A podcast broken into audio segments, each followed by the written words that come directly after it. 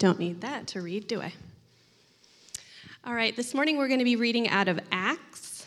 Um, just to give you a little context, last week we were talking about a Roman centurion named Cornelius who had a dream uh, that he was supposed to go and find a guy named Peter. And so we're picking up on verse 7. When the angel who spoke to him had gone, Cornelius called two of his servants and a devout soldier who was one of his attendants. He told them everything that had happened and sent them to Joppa. About noon the following day, as they were on their journey and approaching the city, Peter went up on the roof to pray. He became hungry and wanted something to eat. And while the meal was being prepared, he fell into a trance.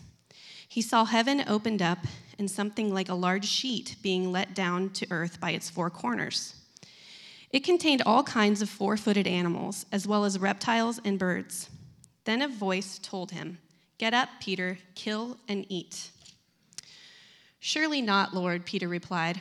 I have never eaten anything unclean or impure.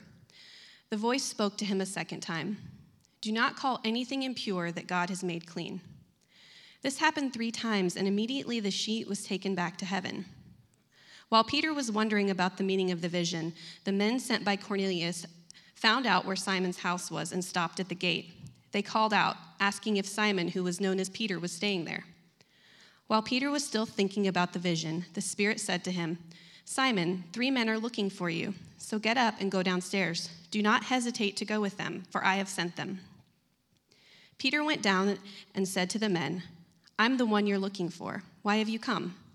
Then the men replied, we have come from Cornelius the centurion. He is a righteous and God fearing man who is respected by all the Jewish people. A holy angel told him to ask you to come to this house so that he could hear what you have to say. Then Peter invited the men into the house to be his guests. All right.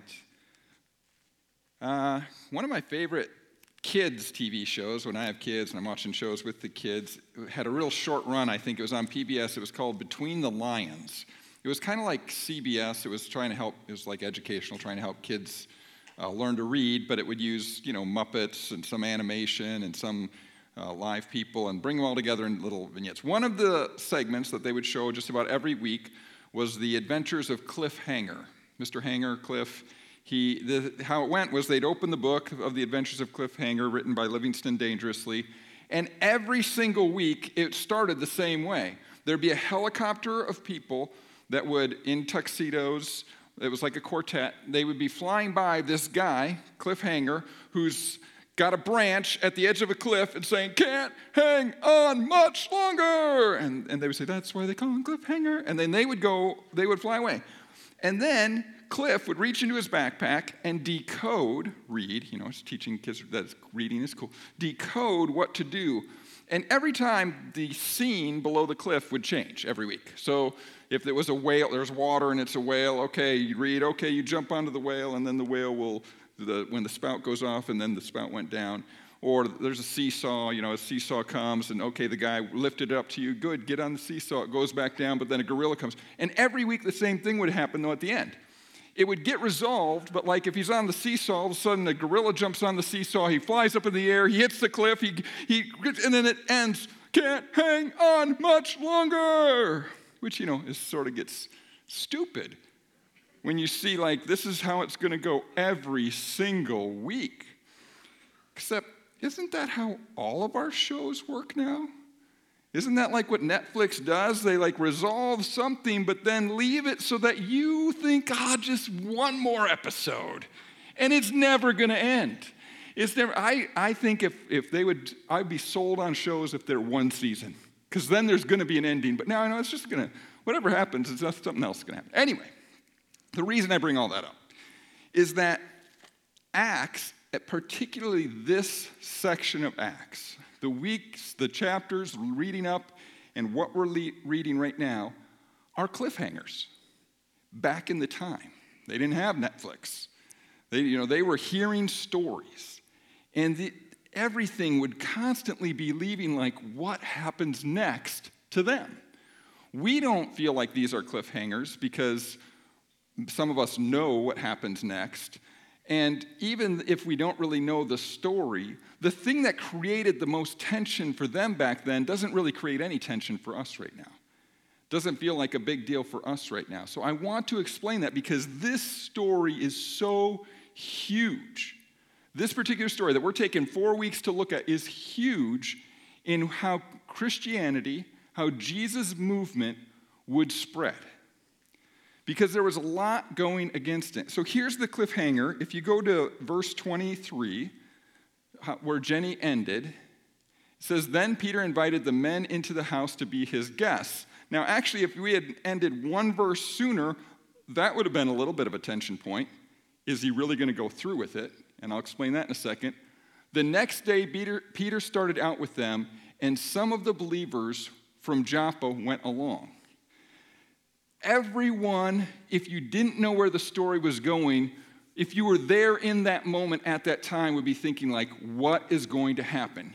He, Peter, a Jew, is going to go to Cornelius, a Roman Gentile soldier's house. That's not supposed to happen. That's never supposed to. He's supposed to be like the leading God person. He's leading the movement of God. And he's going to go and violate something major that God says, which is you can't go into the house of a Gentile. No, no, no, no, no, no. And so, what was going to happen? Here's why I'm pulling this verse up to start. Because maybe, given that the big moment is coming next week when they actually meet together, given that that's the big moment, if we keep reading, that's the big moment, we could miss there's a huge major point in this verse right here, which is Peter went. Peter went to an unlikely person to be connected to God. Peter went to a person that other people would have written off. Peter went willing to share Jesus even though it could screw up his whole reputation. Jesus went to another, or Peter went to another person even though he, he didn't know he could get rejected. It could even be dangerous. There are all sorts of legitimate reasons for Peter not to go to Cornelius' house. But he went before he knew what was going to happen. God told him to go. God did not tell him what would happen. He's just going, trusting, knowing the results could be bad. I mean, it's not like Peter's had guaranteed good results. He's already been beaten, he's been jailed, he, things have happened to him already. He watched Jesus get executed by Romans. There's no guarantee in this, but he went. He was willing to go to whoever, he was willing to go to someone unlikely. Now, here's why I talk about the cliffhangers in the big story. Because at the beginning of Acts, it talks, Jesus says he's gonna, the, the disciples are supposed to wait for the Holy Spirit to come upon them. They'd receive power, and then they'd be his witnesses in Jerusalem, in Judea, in Samaria, and to the ends of the earth. Now, how is this going to get to the ends of the earth? It is incredibly unlikely. In chapters 7 through 12, 13, somewhere in there, are kind of the, the key stories in how this is going to happen. But what you, we have to realize is that at the beginning, what Christianity, what we now call Christianity, was, was a Jewish messianic sect. So Judaism at the time had all kinds of different sects, different groups Pharisees, Sadducees, Essenes, Zealots, all kinds of different kinds of zealots, super, super militant, like terrorist zealots, and then other zealots that just were, were kind of trying to undermine Rome, but in a different way. Anyway, they had all sorts of different groupings, including messianic Jewish sects. What were messianic Jewish sects? If there was a leader a leader that seems so amazing, so profound, he maybe became the hope that he's the Messiah. And this guy will be who leads us for freedom from Rome. Sometimes that turned into a military thing, which turned into a bunch of crucifixions of the, he, that person and their followers. Sometimes it was more like a withdrawal from the world. You know, we're going to be in the desert, we're going to do our own thing. But none of it mounted. But, but there's, this, there's this other one, this new one, that's gaining some traction. Jesus of Nazareth said to be dead, but then rose again, has this group that's following him, but they're all Jewish. Now, it starts towards the ends of the earth at Pentecost when Luke lists 15 different countries, you know, Phrygia, Rome, Egypt, um, so modern day Iran, modern day Turkey, modern day Italy, modern day North Africa, he's listing all these different regions to say when, when they heard Peter and they heard the other disciples talking in tongues in their own language, then these people who had gathered for the, the Jewish festival were now going back that way. So it was multicultural because these Jews that gathered were from different countries and spoke different languages and all of that. But they weren't, it was not multi ethnic. They were all Jewish. They were still Jewish. They followed the Jewish dietary laws. They followed the Jewish uh, patterns of time in terms of their calendar every week or the festivals of the year. They had made pilgrimage. They were Jewish. They did not associate with Gentiles. Now, some of them may have as they went out because that's how they were uh, influencing the culture, but it, they were still identified as Jewish. So, how is this thing going to move from Jewish to non Jewish? Beyond Jewish, anyway. Maybe not non Jewish, but beyond Jewish. And here's, here's the deal my mind first goes to, like, well, that's, that would be impossible. How are you going to convince these other people, these non Jewish people, that this thing is real? How are a group of people who are oppressed, a group of people who are clearly not, not the winners, who have to do a strange thing to your body if you're a male, who don't get to eat the good stuff, who have kind of prudish laws or rules or followings around sexuality, in fact, that, in the fact that they don't go for sexual immorality when that was the norm, how are these people going to convince Roman citizens, you know, Greek culture followers, uh, extraordinary, the elites, how are, how's this little group of people with no power, no political power, no military power, not very uh, involved, some were, but not tons involved in the education systems. How are they going to make this movement worldwide? How are they ever going to convince the other people? Seems like a long shot. Seems like pretty much impossible. But what I hadn't thought about enough is that that wasn't the biggest barrier. The biggest barrier wasn't like, how are, how are we Jewish people going to convince these other people who don't have any, any grid for this? How are we going to ever convince them? Why would they ever want to join? That wasn't the hardest thing. The hardest thing was to convince the Jewish people that they should even want, that they should even try to go convince someone else. Because ingrained in their system was we are holy people. We are set apart. We are doing these things to follow God. And we do not come into fellowship with non Jewish people. We do not eat with them. We do not go into their house. If we do, we are unholy. Now, the reality is that from the beginning, God had in mind for these Jewish people, for this nation that came from a common family heritage, to be light to the world. The prophets talk about this be light to the Gentiles, be a place where all the nations can come in. Right from the beginning, Abraham, before there was any Moses, any laws that they now followed, God said to Abraham, All the peoples of the earth will be blessed through you and your descendants. When they got the law, it was to be a priest and kingdom to the nations to show people what God was like. But they had missed that. They had gotten so focused on the things that God said for a season would help them set apart and stay focused on God and not become like the other nations that they missed out on the fact that their whole purpose was to bless the other nations, to go to the other nations. And so, what you have is a group of people that are just going to operate within their own internal circle.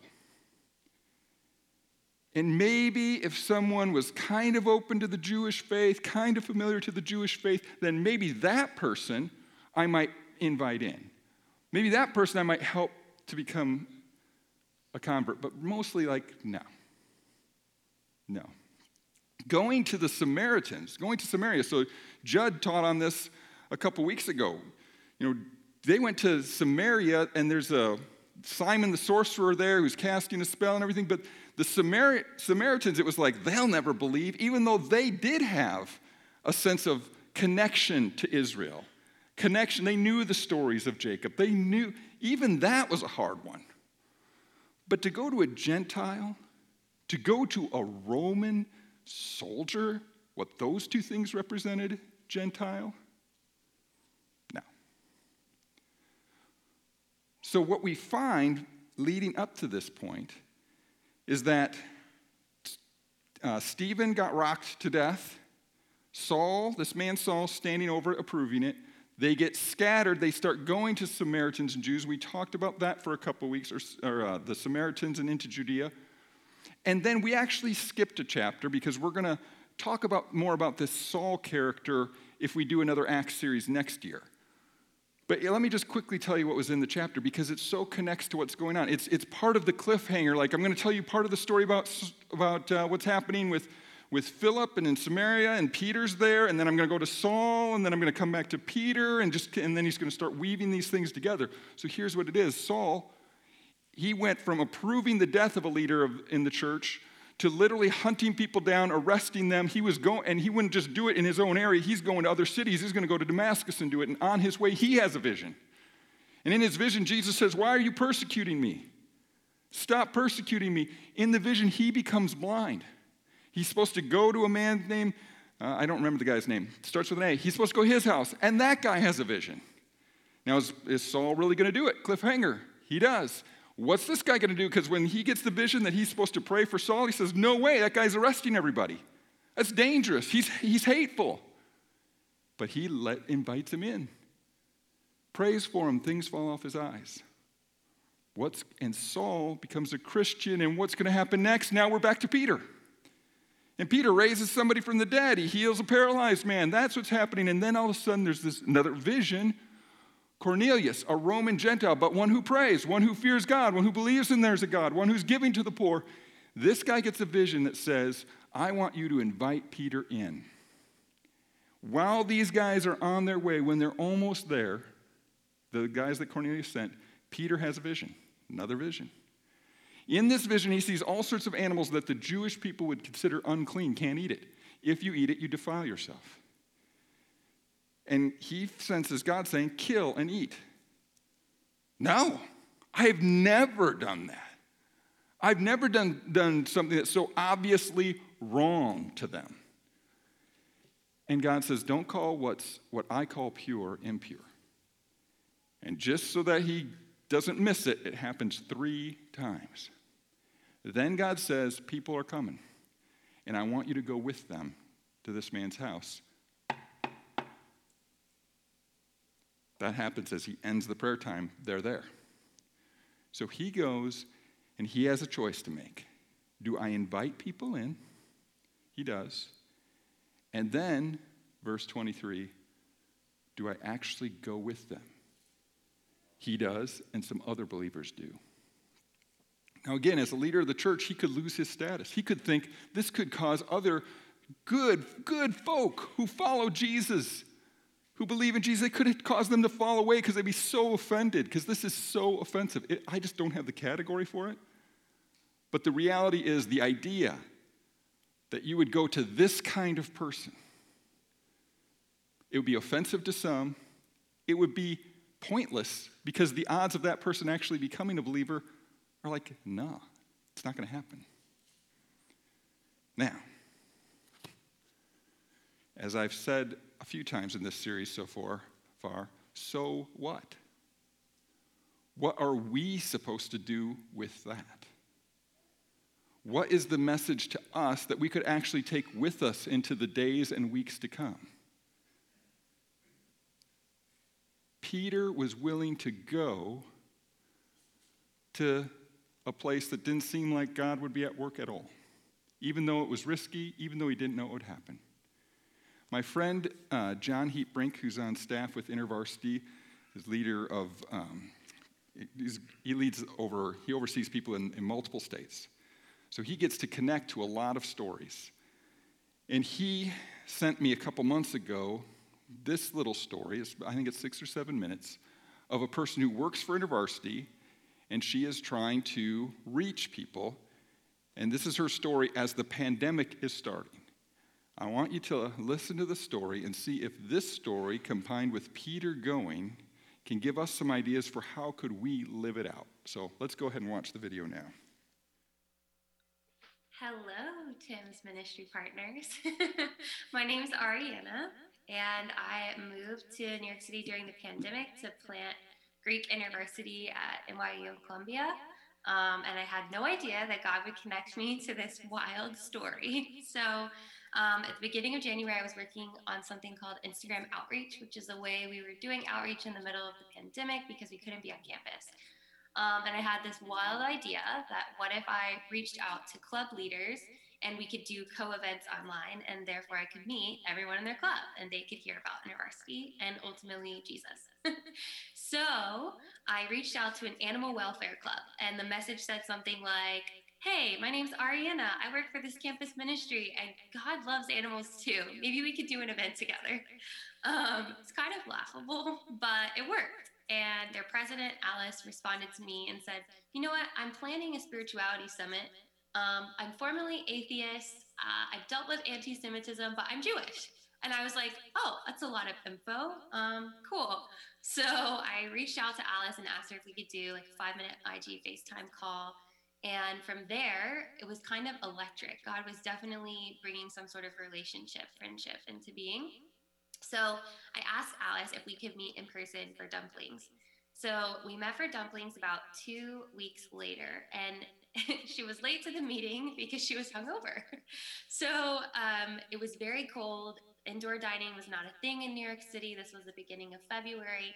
And so, as we were freezing, trying to eat our frozen vegan dumplings, she was like, I live really close to here. And the threat level seemed pretty small. So I was like, Yeah, I can go with you to your apartment.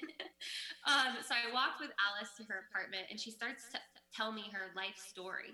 Um, I didn't really ask anything special. I was just like, Hey, what's your spiritual background? And so she starts to tell me that she grew up Jewish, that she didn't really like it, that she made fun of the Torah, that she just felt like it was a lot of weight to have to follow something.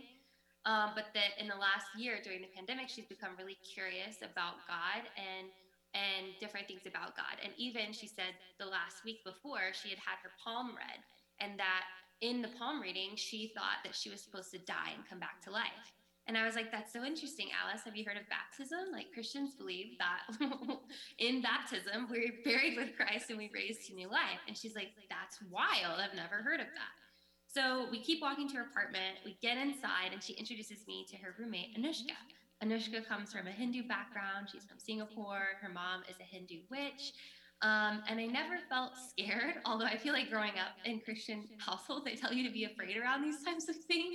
But I kind of felt the presence of the Holy Spirit with me. So I sat on the floor in their tiny East Village apartment and I'm eating my dumplings and asking questions. And Alice goes, Oh, by the way, I had this spiritual experience where I went blind. And I was like, Oh, tell me about it. Because my mind's thinking, like, Alice is Jewish, Paul went blind. What's going on?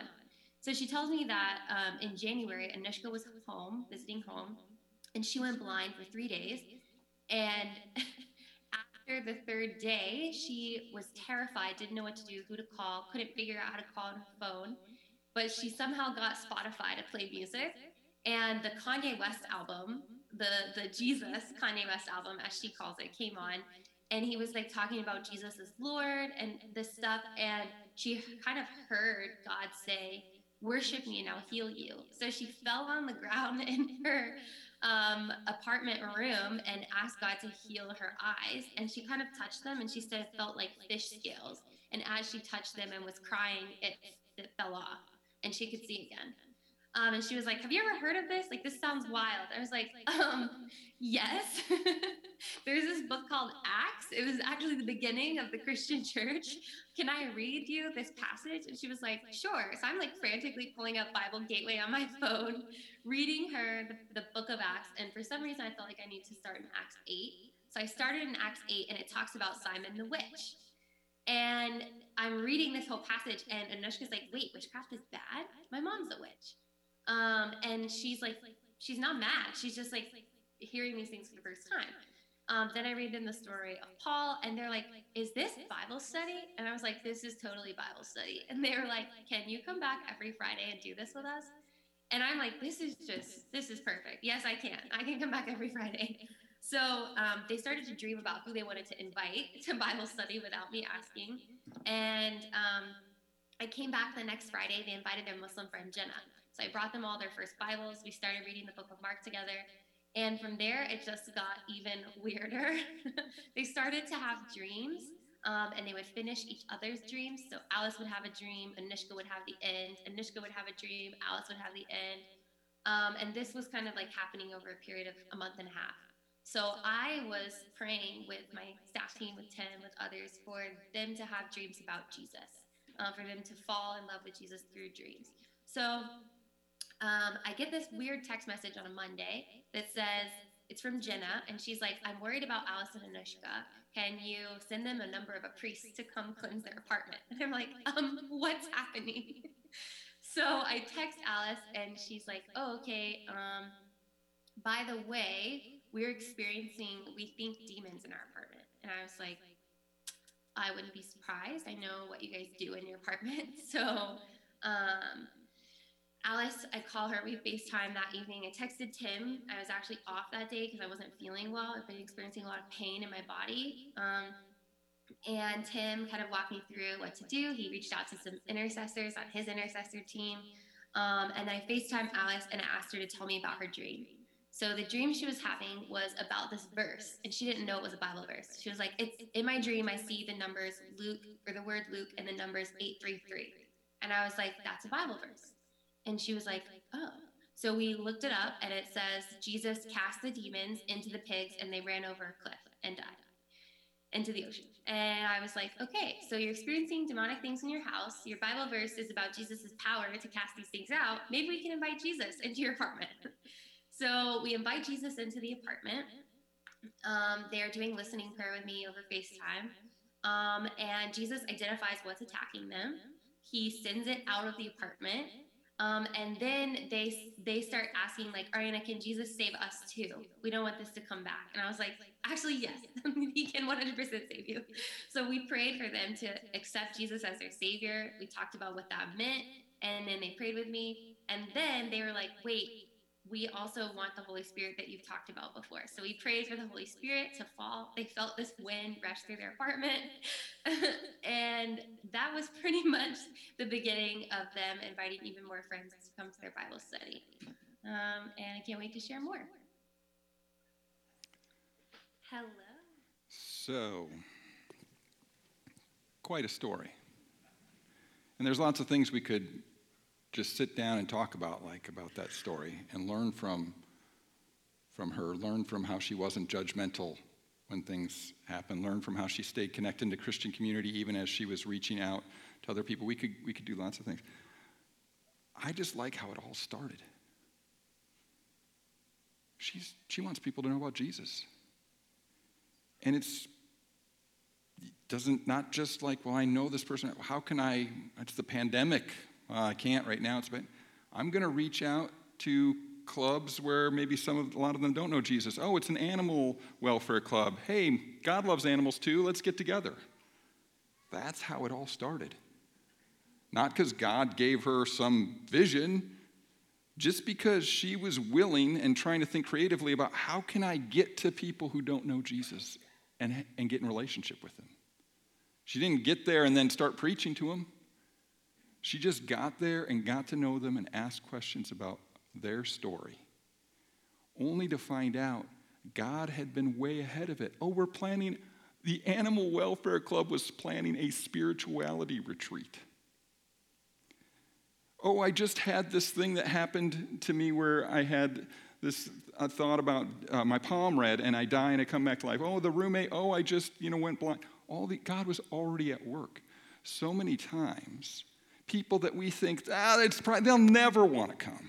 They'll never want to get to know Jesus. We'll never, we should never bring that up. God's already at work, but we're just not going to go there. Sometimes the most unlikely in our minds people are the ones God particularly has in mind. I did a wedding near Council Bluffs a few weeks ago. So I stayed in the hotel that night. I came back from the wedding. I got my my uh, suit on, and as I'm coming in, a bunch of guys are sitting out on the patio of the hotel uh, having beers. Like, oh, they start kind of making fun of me for being dressed up, and I'm like, yeah, I'm with you. I hate being in this right now. Like, ah, so why you, you're pretty dressed up for a wedding? I said, well, I actually did the wedding. Are you pastor? Yeah. Hey, come have a beer with us. Come have a beer with us, which is, you know, typical. When people find out you're a pastor, they want to have a beer with you. So I was like, well, not in this.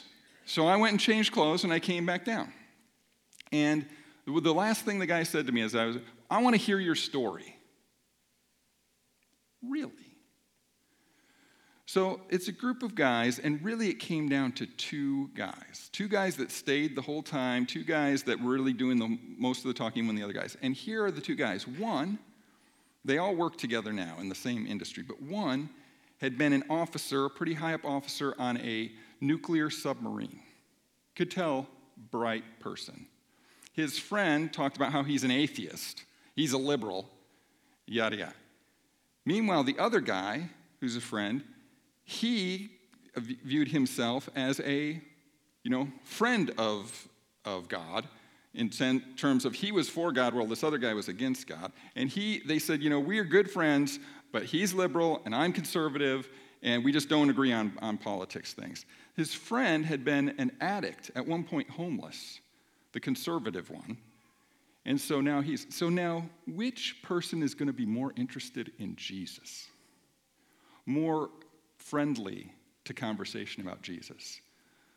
So here's what happened in the conversation. The liberal, he said, I'm not atheist, he's maybe more agnostic. Just talked about how the political, and he's going back decades, not just in recent years, the political evangelicals have just turned him off to Jesus. And so my thought was, well, can we talk about Jesus? He seemed interested. He seemed, now the other one hated the church. The church just wants your money. Don't you know that there's some, some places where they, they need your tax returns when you go to church to make sure that you tithe and actually give the 10%? Don't you? He had all these things. And literally, when the more we talked, he would say, What do you think about that? I said, I don't really endorse that. So I guess I don't have to defend it. Oh, yeah. But, well, what about this? I said, I just, well, his thing was, why do all these religions fight? They're all the same Hindu, Muslim, they're all the same, they're all going the same place. He was a friend of religion who hated church, thought all religions were the same, yelled at me often. And I said, Well, you know, I don't, I don't feel like I need to get in a debate about different religions. I follow Jesus. So, and I watch other people as they start following Jesus, their lives change. Well, the Bible's not real. He's getting Da Vinci Code era on me. Uh, well, you know, I don't know about all that. All I know is that when we read the Bible and we pray to God and we seek Him in His Word, it's like He is talking to us and He does change us. And the other guy was totally dialed in, was asking more questions, was affirming things from back when he did have faith. How likely was that to happen? It was really helpful that I had watched that video a week or two before I walk past this group of people, and instead of thinking, like, I think this is going to be a waste of my time. What if people see me having a beer? I just said I had a beer here. I had a beer with them. What if people see me in Omaha land? Probably not. But anyway, what are the like little voices that go through the head? But instead it was like, Somebody's asking me to tell my. Jesus might be ahead of me here. He might already be at work here in one of these guys. I don't know what happened. I didn't like to do a sinner's prayer with anybody or lead anybody to the Lord, but I think one guy's heart towards God may have opened back up a little. So, I'm going to have the worship team come up. In a moment, I'm going to pray that we will go that we will go and somehow God will connect us to where He's already working in people's lives. But there's one other aspect of this story that I don't want us to miss.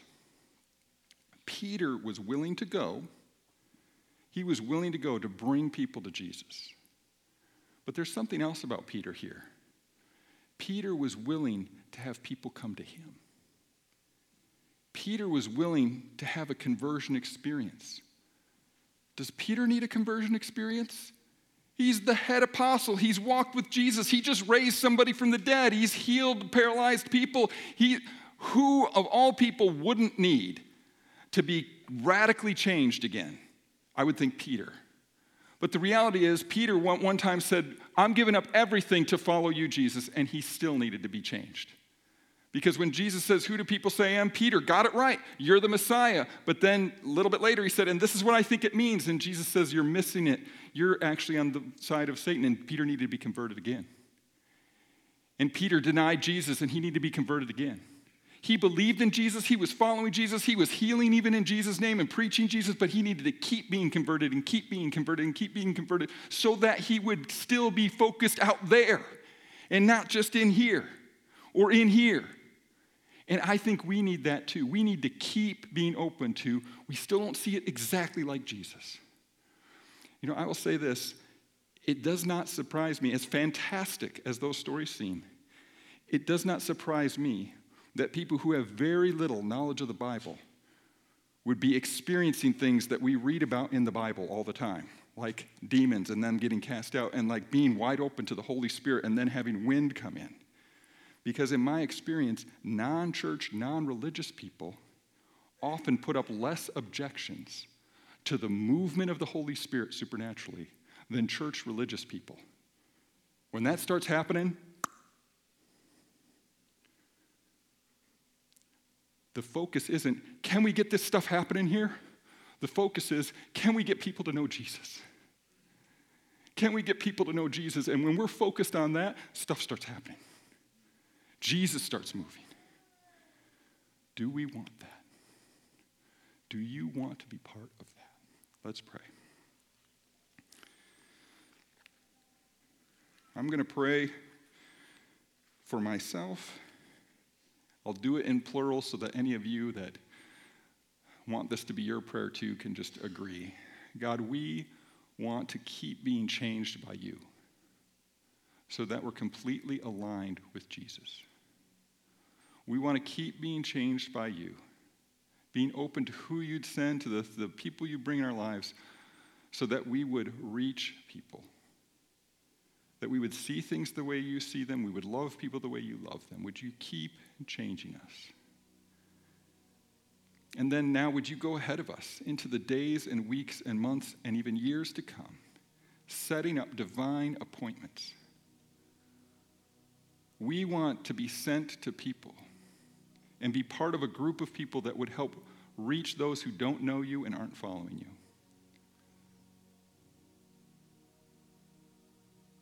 Even maybe, Lord, in this next year, to some of the most unlikely. Send us to them. more importantly, Jesus, would you be going to them? We can't do it. We just want to join what you are doing. Pray these things in your name. Amen.